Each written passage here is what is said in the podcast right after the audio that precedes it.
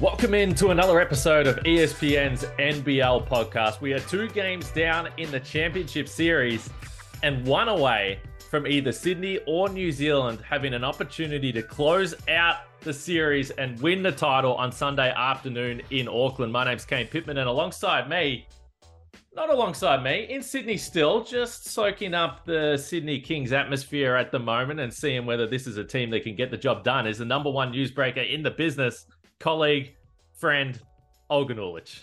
Oh, friend. That's so lovely. No, no, it's good to be back.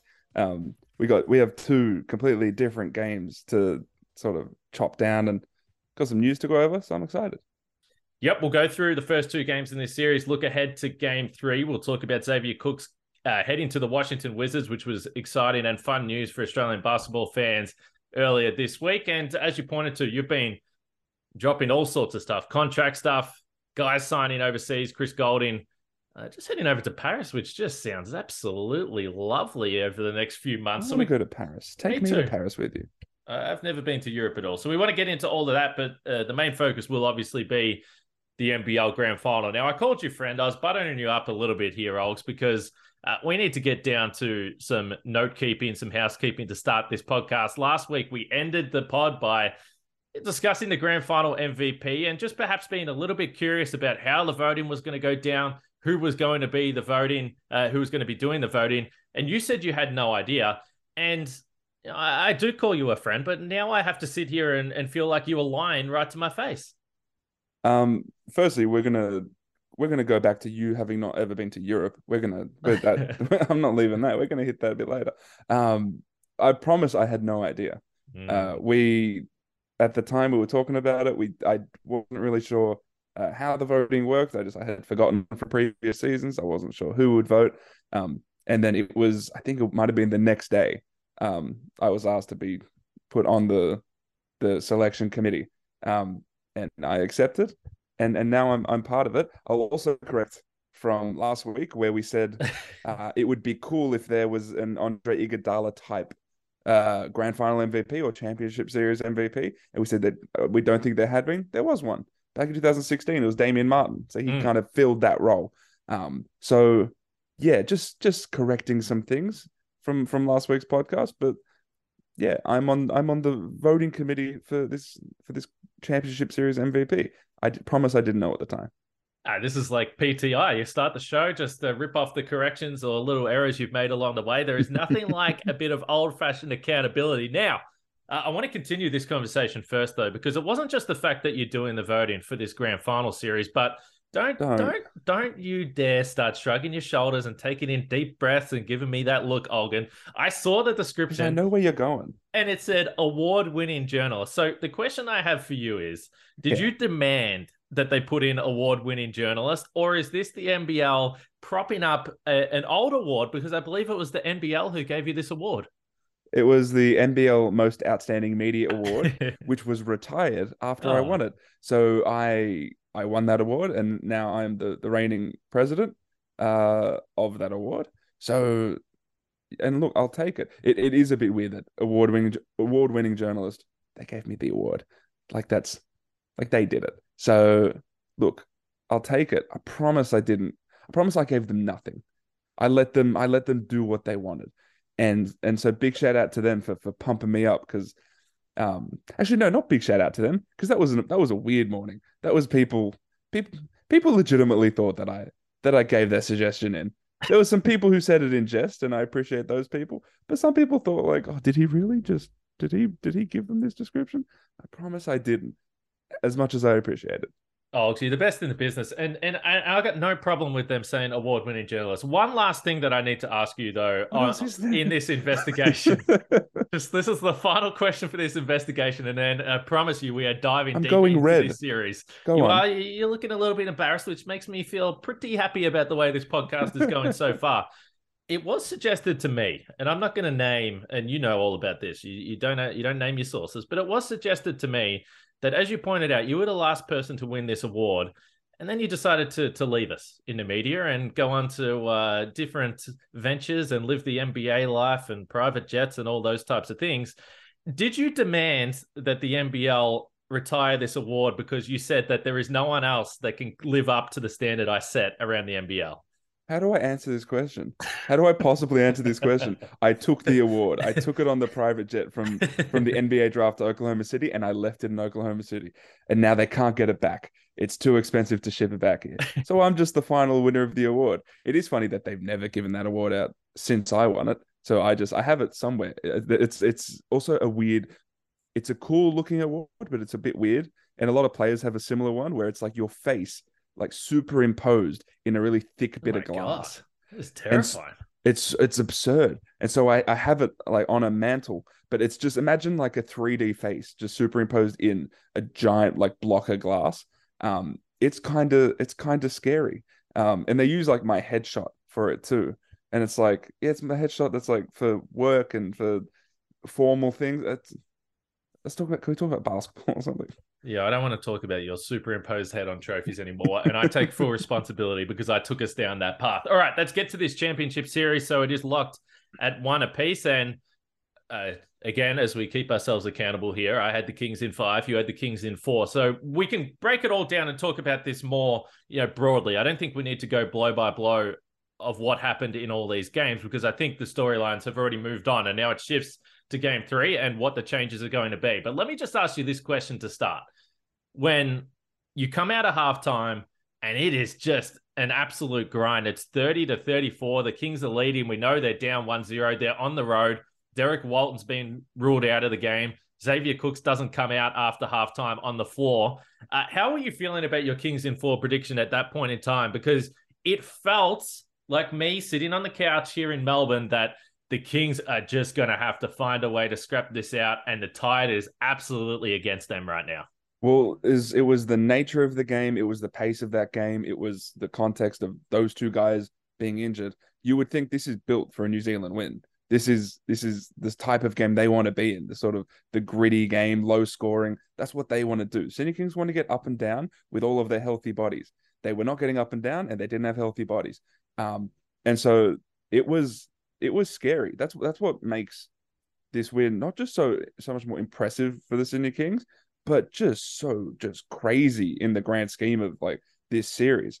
Um, and just big credit to firstly Chase Buford for sticking to his guns and um, you know, leaning into his philosophies that he he was he's going to keep the entire series. Like he will play the coverage he wants to play, and and he will live with the results. Um, and then credit to the the guys who stepped up for the Sydney Kings, from Justin Simon, obviously, who wasn't just the six steals, but it was just the the pressure, the pickup points on McDowell White um, that just absolutely changed that game. Um, and it, and it just took New Zealand out of everything.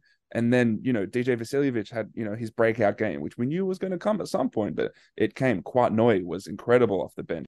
Geordie Hunter defensively was unreal you know, all these guys stepped up. Angus Glover made big shots. Shaun Bruce had some, I think, uncharacteristic turnovers, but you know, he so he steadied the ship for them. They needed someone to step up as the point guard, and he did. And so this this five day break is a godsend for this team, I think, because it doesn't seem like the injuries to to Walton Jr. and Cooks are too significant. It just seemed like they something that they needed time to get over. Um, but yeah, I I, I did not expect. I, I when halftime hit, when we went into the second half, I did not think that we would be talking today with this series tied up at one all. I thought it, it would be two two nil New Zealand and Sydney Kings backs against the wall. Uh, it was gutsy. They showed a significant amount of determination to be able to overcome the fact that they lost to those two guys mid game. I mean, we spent a lot of time in the last series talking about the Cairns Taipans and the way they were able to overcome significant loss, and now we've seen uh, the Kings do that uh, with those two guys out. And yeah, you know, we talk about the schedule and it's weird and you get all this momentum. And part of me, as yes, we work in it, but also just a fan of the game, I want the momentum to keep rolling and I'm ready for game three already. But there's no question that the Sydney Kings would probably like the fact that they get five days off before game three. The rotations are interesting because clearly there was some other stuff going on Uh, Xavier Cooks has been banged up for a big part of the back half of this season with various different injuries. He did the the knee stuff is is interesting because when I watched the game back again, it was actually very awkward on the first play of game one where he was sort of bumped off balance by Jarrell Brantley. He did draw the foul, but it was almost like a hyperextension type action, and it was very awkward. He hyperextended his knee and then got some corkies beyond that on the same knee. So it was just one after the other. Yeah, and it, it's to watch it back again was was just was uncomfortable because it always is when you see those hyperextension type actions with the knee. But he tried to uh, push through that, and maybe that's why the rotations were the way they were. And I know that coaches can get a little bit prickly when people question their rotations or, or at least just uh, ask the idea of the minutes limits. And the Kings have certainly been a team that has played deep. You think about some of the games they've won in the fourth quarter throughout the season. Kwiatkowski hitting game winners, Shaun Bruce hitting game winners. And I think we saw that that it can pay off in the biggest moments when you have unexpected injuries come to key players. And you mentioned some of the individual performances, but it's also the minutes. You get 31 minutes from Kwiatkowski. Glover's playing 15 plus. Geordie Hunter's into the 20s in this game. Uh, Bruce plays just a tick under 30 minutes. So they had to lean on the guys. And yeah, they, they've got experience. They've been around the system for a long time. There's no problems in them being able to run the stuff Chase Buford wants to play. But if you want to ask why during the regular season it's beneficial to play all these guys, including in the fourth quarter, I mean, we saw it on the biggest stage in the biggest moment. And big shout out to Kwiatkowski, who, you know, when we when I watched him play that game, he kind of he looked like NBL One North Kwiatkowski.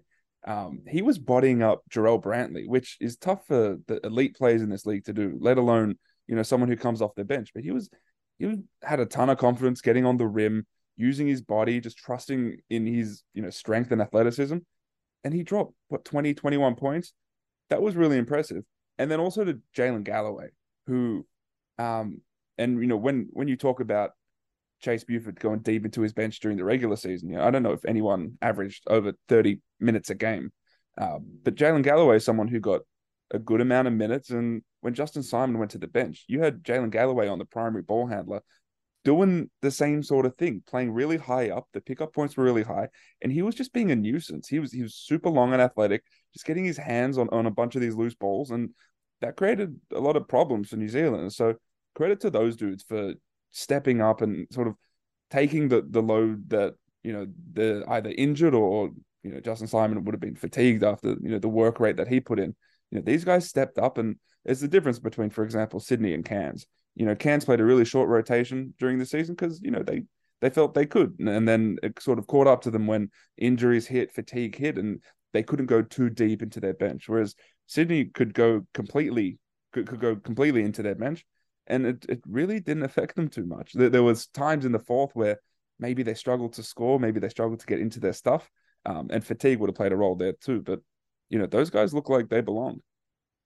yeah, if you look at the New Zealand Breakers minutes for this game, uh, Rupert only plays the eight minutes, and then you've you've got big minutes from Le'afa and Barry Brown, which we've come to expect, but everyone else is in the single digits there. So they essentially played six guys 25 plus minutes and everyone else not not all that much and we've seen a little bit of that through the season and i'm not saying that's wrong by the way it's just the situation that's played out and probably i think that the defensive trust that Mody Maor has in guys and who he wants out on the floor. So yeah, they're doing it a little bit different at the moment, each of these teams. At the moment, the health stuff has gone against the Kings, but we'll see how it looks over the next few games. The idea of adjustments is always fascinating to me. And I, there was definitely a, a stage, Ogs, where I used to like want to have my comments on the game and what I think I'm seeing and all this kind of stuff. And over the last few years in particular, I've stepped away from that and realized that I'm not a coach. I don't need to be breaking this game down in real time. Let's step back. Let's listen to what everyone has to say. Let's watch the game again a second time and then see uh, what comes of that. But I remember talking to you on Sunday night. Well, I should remember it was only two days ago. And I asked you about the idea of when there is a game one and the Kings lost, and they were the, the favorites to win that game, sure, it was on their home floor. But there is always a, a really, really big rush for people to try and identify what the adjustments need to be and what needs to change and why the Sydney Kings are now in trouble because they lost one game. And I think it's always fascinating for me, at least, to see whether there is any panic or there is trust in what you've done over the course of the entire regular season that got you to have a top three defense and got you to have the best record in the NBL. And I think as you go back and you watch these games again and you and you compare the difference between game one and game two, despite the personnel changing a little bit for Sydney, I think that they did a decent job of of stepping back and saying, okay, what actually went wrong in game one? Can we tweak things minimally? But ultimately, let's ensure that everyone is not panicking and believes that what we've done throughout the whole season will eventually come to the forefront. Yeah, and so I I agree. This is why I don't tweet during games, um, or even even try to make you know grand conclusions during games or even directly like immediately after a game. I just don't see the there's no value in it, right? Um, especially based on one game. You know, a, a singular a, a, game one is a singularity for a reason, right? You might have a hot. So, for example, New Zealand had a pretty good shooting night. Yes, they are a good spot up team, but they they shot particularly well. Um, McDowell White and Barry Brown Jr. made tough shots, uh, especially in that in between area. And so, if you're Chase Buford and you're the Sydney Kings, that's something that that's what you want them to do.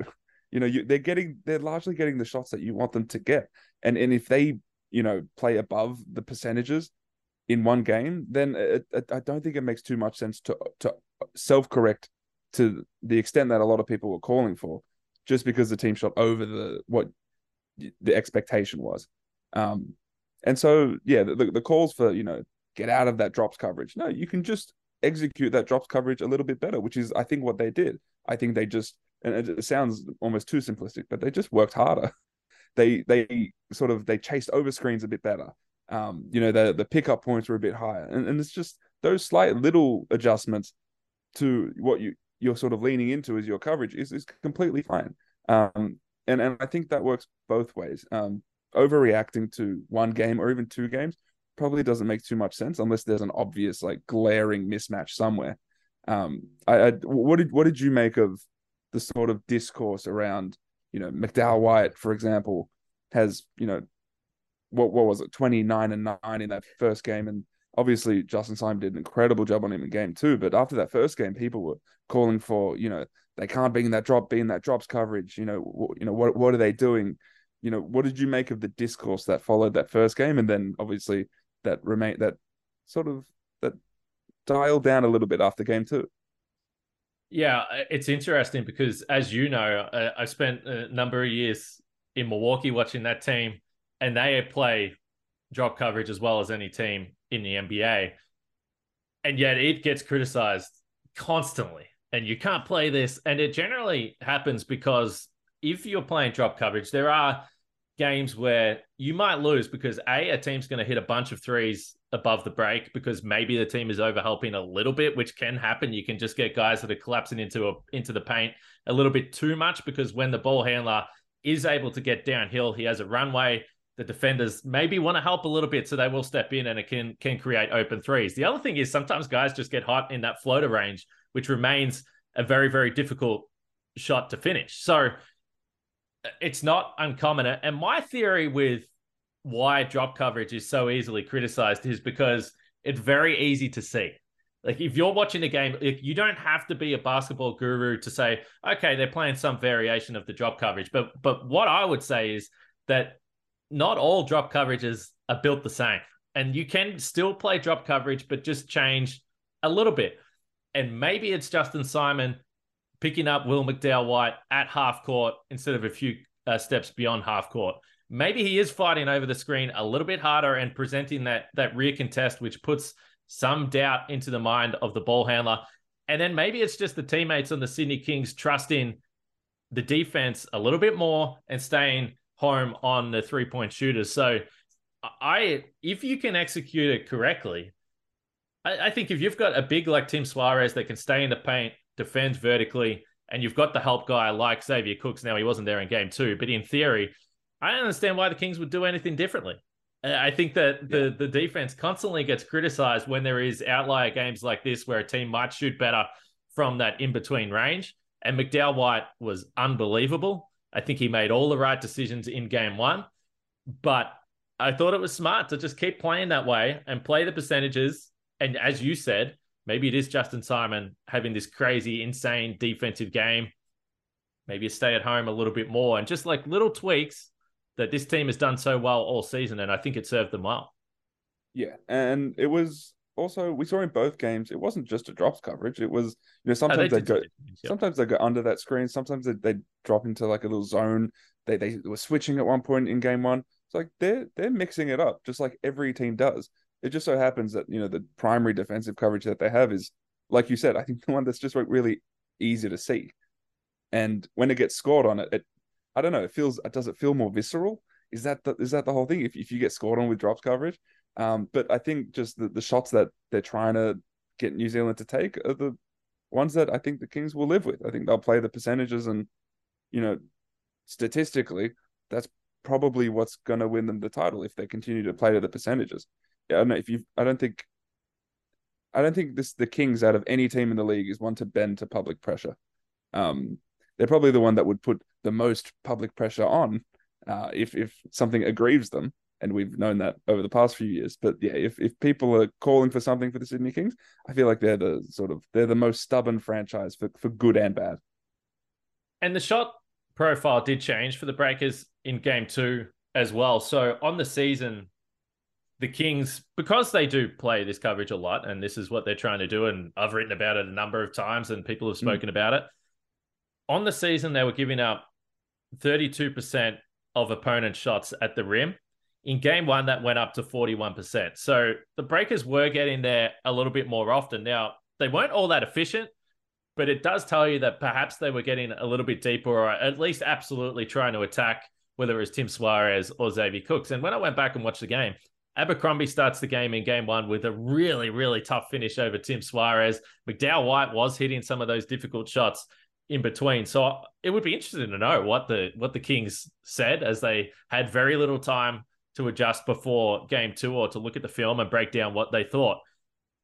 But game two, that shot profile at the rim came back to 32% again. So 32% on the season, 41% in game one, back to 32% in game two. So they were able to shut the gate a little bit in terms of the, the volume of shots at the rim. And and I thought the Breakers got a little bit too three point happy. 49% of their shots came from three. That was down at 41% in game one. So they did let it fly a lot. I think some of them were good looks. And we're not silly enough to sit here and say that sometimes make some shots. And and so if you're looking for an adjustment for the Breakers, I, I think that they would still feel relatively comfortable. We spoke about it before the series started. I mean, this is the fifth ranked uh, fifth ranked offense on the season, so it's not an absolute strong suit, but they've generally been a decent three point shooting team. Sometimes you just got to knock them down. Yeah. Um, you know, Izayah Le'afa is someone who came on and hit shots. It, it, I, I get that maybe if, if Mody Maor had game two over again, he might have made an earlier substitution to start that game. Um, just because it was an absolute grind in that first quarter. I think that I, were they scoreless in the first five minutes of, of yeah of that game. Like it, it was it was bad. Um, and then for Sydney, I I I wonder how healthy those two are going to be.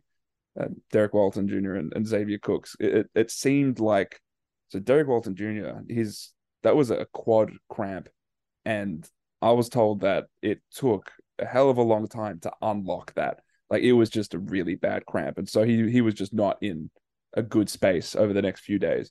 Um, because it's just a cramp, and I say just a cramp because it's it's not you know like a, a significant injury. Um, I wonder if maybe just this stretch of time is good enough for him to get to as close to 100% as he could.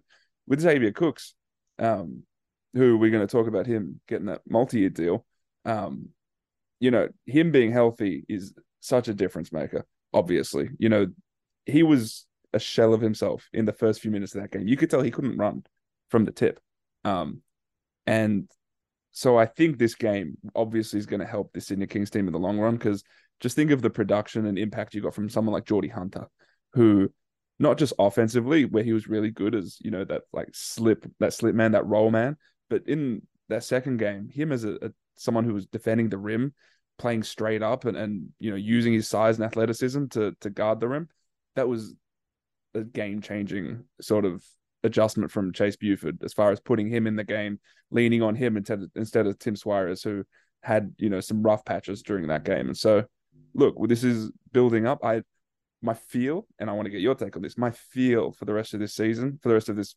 series, is that the home team wins every game.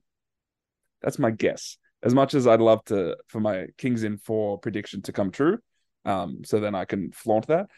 I imagine uh, every home team wins from here on out. Yeah, I'm still feeling decent about the the this series going five games, which is interesting. I think I'm going to be at game four, so from a selfish perspective, it would be fun to be there um, if the series wraps up. But yeah, I think the idea of pressure is is fascinating. Mm. And Tom Abercrombie in the post game spoke about uh, he whether he said that uh, the Breakers I can't remember the exact word whether he said they were nervous or played like they were under pressure or something something along those lines. He was asked why he said that, and he said, "I'm I'm not really sure." Now maybe he said it and then thought, "Oh, maybe I shouldn't have said that." But you know, it is fascinating because the the Breakers come in, nothing to lose. I caught up with Mody Maor last week, and he said, "I'm not nervous. You know, it's all gravy from here." which is a good attitude to have when it's zero zero. But when you go up one zero and then you're heading home with a chance to take a two zip lead, it does shift a little bit. You're playing in front of your home fans, and all of a sudden you're in a position to really take the series by the scruff of the neck. So I think that is going to be fascinating because now it feels like it's tilted back the Kings way. But I know we spent a lot of this talking about the Sydney Kings, but for the Breakers, yeah, I'm not panicking. I'm not panicking either. I wasn't too concerned about the game the other night. I do think just the offense is, is, going to be challenging, and against the way the Kings are going to defend them, they, yeah, as I said, they need to knock down some outside shots. They need to continue being aggressive, and they probably, when they can, need to need to play a little bit faster, which I know is not necessarily what they've done all season, but they've done it a little bit in this game. And one last stat that I've got, if you want to identify how things change from game one to game two, fast break points. The Sydney Kings in game one, four four fast break points, and sometimes you know the the fast break points are a little sketchy, but four points in game one, and they got seventeen in game two, and, that's more like the Sydney Kings. That's how they're going to find themselves being able to score against this Breakers team, avoid getting into the half court. Now, some of that was just because Justin Simon ripped the ball out of their hands and threw it down down the other end of the floor, but it did feel a little bit more Sydney like. So now can the Breakers try and close that down? and just keep the Kings off the free throw line. That is going to be a, a, big watch moving forward. But I'm not panicking if I'm either of these teams. I think they both like a lot of what they've done. Um, but I still am not wavering from my Kings in five prediction. Yeah, look, both games have felt extremely tight. Um, it, it's the matchup we thought it'd be. Uh, the two teams I think match up really well against each other. I think it's weird. The length of both teams is affecting each other. Um, yeah. I think Kings had 20 turnovers in that game too, which that was that was scary to watch because you know they had this big lead and they kept turning the ball over, turning the ball over. Um, that's the thing that's going to shoot you in the foot in a grand final game, and then you know losing a game like this could be the difference between winning a title and not. And so those little things, you know, you you saw you spoke about those nerves, you saw those little bits of nerves from both teams. I think, um, and I I, I kind of want New Zealand to to lean into their bench a little bit more. You know, I'd I'd like to see them run some stuff for for Cam Gliddon, and even if it's not the shot for him, at least use his gravity to to open stuff up. Same with Rob Loe. You know, I think Rob Loe this season has been a really good roller to the rim. You know, coming off those McDowell White on balls, and so I'd like to see them use you know those guys a little bit more. And then I do sort of want to see a, a, steadier stream of Ryan Rupert. Um, I don't I don't like maybe he's young and maybe there's just more trust in someone like Izayah Le'afa on both ends of the floor. Um, but I thought Repair was pretty good in, in that first game. Um, I think he's guarding decently well. Um, I, I, think there are some sort of rookie errors that Mody Maor is seeing. Um, but I like the idea of, of giving him an extended run because I just think his size and athleticism could make could make an impact in, this series against a, a Sydney team that has a bunch of size and athleticism.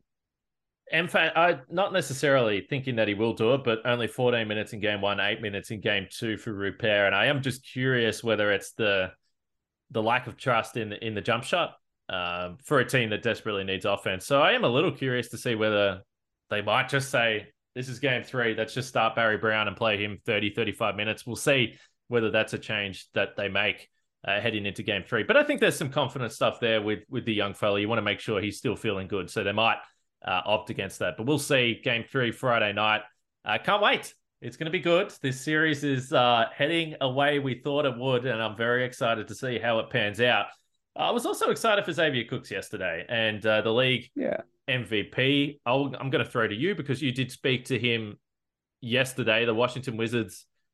Uh, he's going to be heading over and heading to the NBA. And look, Xavier Cooks is 27 right now, turns 28 in August, I believe it is, and I think he was well aware of of the idea that he was on the clock, and if it didn't yeah. happen this off season, maybe it wouldn't happen at all.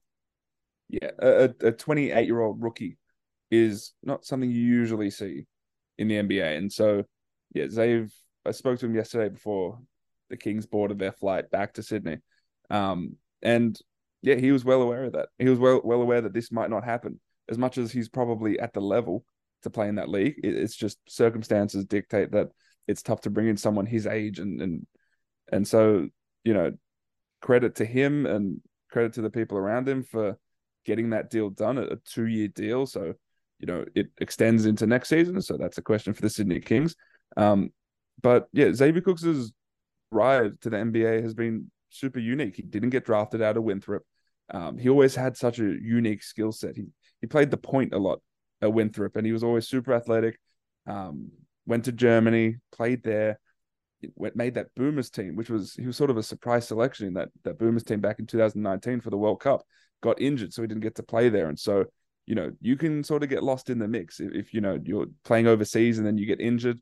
People can forget about you, and he sort of leaned on the Sydney Kings and, and that program, and he's been there for four seasons. First year he got there, he was sort of raw, you know, really good athlete, but played next to Andrew Bogut, just just wasn't that MVP level guy, and you know, you weren't really sure if he was actually going to get there.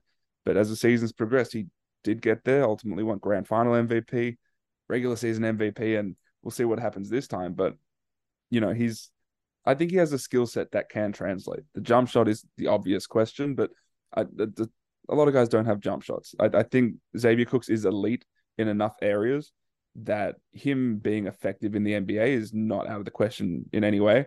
And on a Wizards team that I think could use a guy like him in in that position because I think they're pretty thin there. Yeah, a couple of reasons I like it, and I would only be worried about the jump shot if he didn't have a lot of other strings to his bow and he wasn't yeah. you know, versatile defensively. Six eight. So let's face it, NBA teams these days absolutely cannot get enough of guys that are athletic and that size. So it changes a little bit from the NBL and the NBL he sort of can guard one through five and the NBA it's you know probably threes and fours maybe can slide down to two so I'm fascinated to see there but you're right I watched the Wizards yesterday and uh, they had, yeah, Kyle Kuzma didn't play, but I, I think that, that it is a spot where he might get some opportunities to play down the stretch here. And the other thing is, the Wizards are still in the play-in mix. Now, I don't know how desperate they are to get to the play-in tournament, but there is a mm. chance that he will get uh, some pretty meaningful minutes and meaningful games down the stretch of the regular season. So, in that respect, it's a fun spot to go because sometimes, you know, if you go to a team that is just an absolute disaster, you might get some minutes um, to play, and that might be the objective. But it is kind of fun that he's going to a spot where some games might actually mean some stuff. So it will be fascinating. It's been a long time coming, and then it will uh, project forward into the off season, and and he'll clearly have a chance to to be around the team a little bit more, and and hopefully really cash in and build on this next season because as we said, it's a it's a big period for him. Yeah, those meaningful minutes is, is what I'm excited for. I remember a few years ago when Cam Oliver signed with the Rockets. He, mm. signed a bunch of 10 days or signed for the remainder of a regular season. And they didn't feel that meaningful. Um, you know, on this team, you know, Xavier Cooks can come in and, and legitimately impact the team that's trying to win. And that's quite cool. Um, like when I think of his game, I, I think of sort of like a Draymond Green sort of type, as far as a guy who can, you know, grab and go, push the ball, make passes out of, you know, from the top of the key out of the high post, that sort of thing. Um, and then, you know, just be an energy guy, which I think he has the capacity to do. He has the athleticism to be that in the NBA, and I think he can. He's got a really good nose for the ball. You know, I I think he'll be able to find ways to contribute. Um, because I think he's elite in so many areas that that I think it's conducive to to being pretty good in the NBA. All right, quick news wrap up. You got anything particularly interesting you want to throw our way, Alden? Oh, so I broke this morning, and the team confirmed that Tyrell Harrison's returning to Brisbane Bullets. That's a two-year deal. Um, solid pickup for them. Injuries have sort of hindered him over the past two seasons, and so, um, uh, it's sort of questionable, but I'm under the impression that Gorjok Gak will not be returning. And so Harrison is that backup center behind Aron Baynes. Um, all of the advanced metrics uh, in Harrison's favor. It's just staying on the floor. So if he can stay healthy, then I think he can be a, a really good impact role player for them. Um, and the other thing I was told this morning was Chris Goulding is heading to Paris basketball, uh, team coached by Will Weaver, former Sydney Kings head coach, former Boomers assistant coach, um, former Rockets assistant coach. So um, he's obviously familiar with us in the Australian basketball ecosystem. So that's a team that nearly got relegated last season. They're hovering around 500 now. They're in the Euro Cup playoffs. So Chris Goulding can enter that. He's he would be an elite player at that level, and, and he can sort of bolster their chances going going into those playoffs. And so, yeah, it's it's a cool pickup for them. We've got a lot of a lot of Australian and Kiwi players playing overseas right now in in Germany, in France, in Spain, in in every damn near all across the world, in Turkey. It's quite cool to see. It is, and of course, for Australian basketball fans, you know, I certainly believe that Chris Goulding is going to be in the mix and in the World Cup squad. That's, that's my belief. I think his role is still vitally important for the Boomers heading into the World Cup in August and September. So uh, you think back to last year and his off season was kind of derailed. He had the calf stuff. It was a slow recovery there. So he didn't really play, you know, up until mm. the hmm. season started. Uh, didn't do, wasn't involved in the Boomer stuff last off season. So this is also you know, keep that jump shot uh, in in good in good form, in good order for the Boomers and the World Cup, and hopefully a medal uh, in August and September. All right, let's wrap this up, Ogs. Uh, game three, you'll be in the build in the building. I will be. I'll be. I'll be right in there. Where are you going to be? Are you going to? You, are you coming? I don't think so. Uh, oh, oh no. Uh, it's yeah. It's we'll see. Maybe game four. Working on game four. Uh, over over the ocean there. So we'll see. Real quick, you've, you've never been to Europe. How old are you? 11? Uh, well, I spent a lot of time in the US, Ogs, as you know. So have I. I know, but I was. uh I ain't your age, and I've been to Europe plenty of times. I know, but just to let our uh, listeners in on a little secret here, when you're as good at the job as Olgun Uluc is, you just get a few more no, extra zeros no, on your contract, and so you can afford no, these Euro chip, Euro junkets. I don't do junkets. Okay? They don't send me on. No one sends me on junkets. I rarely get a junket. Don't you dare! I've I've done the US a lot, just like you have. I've also done a lot of Europe. Uh, you're very I'm lucky man. I'm an adult. I'm an adult. You are a very lucky man. One day, I can't wait to get over there.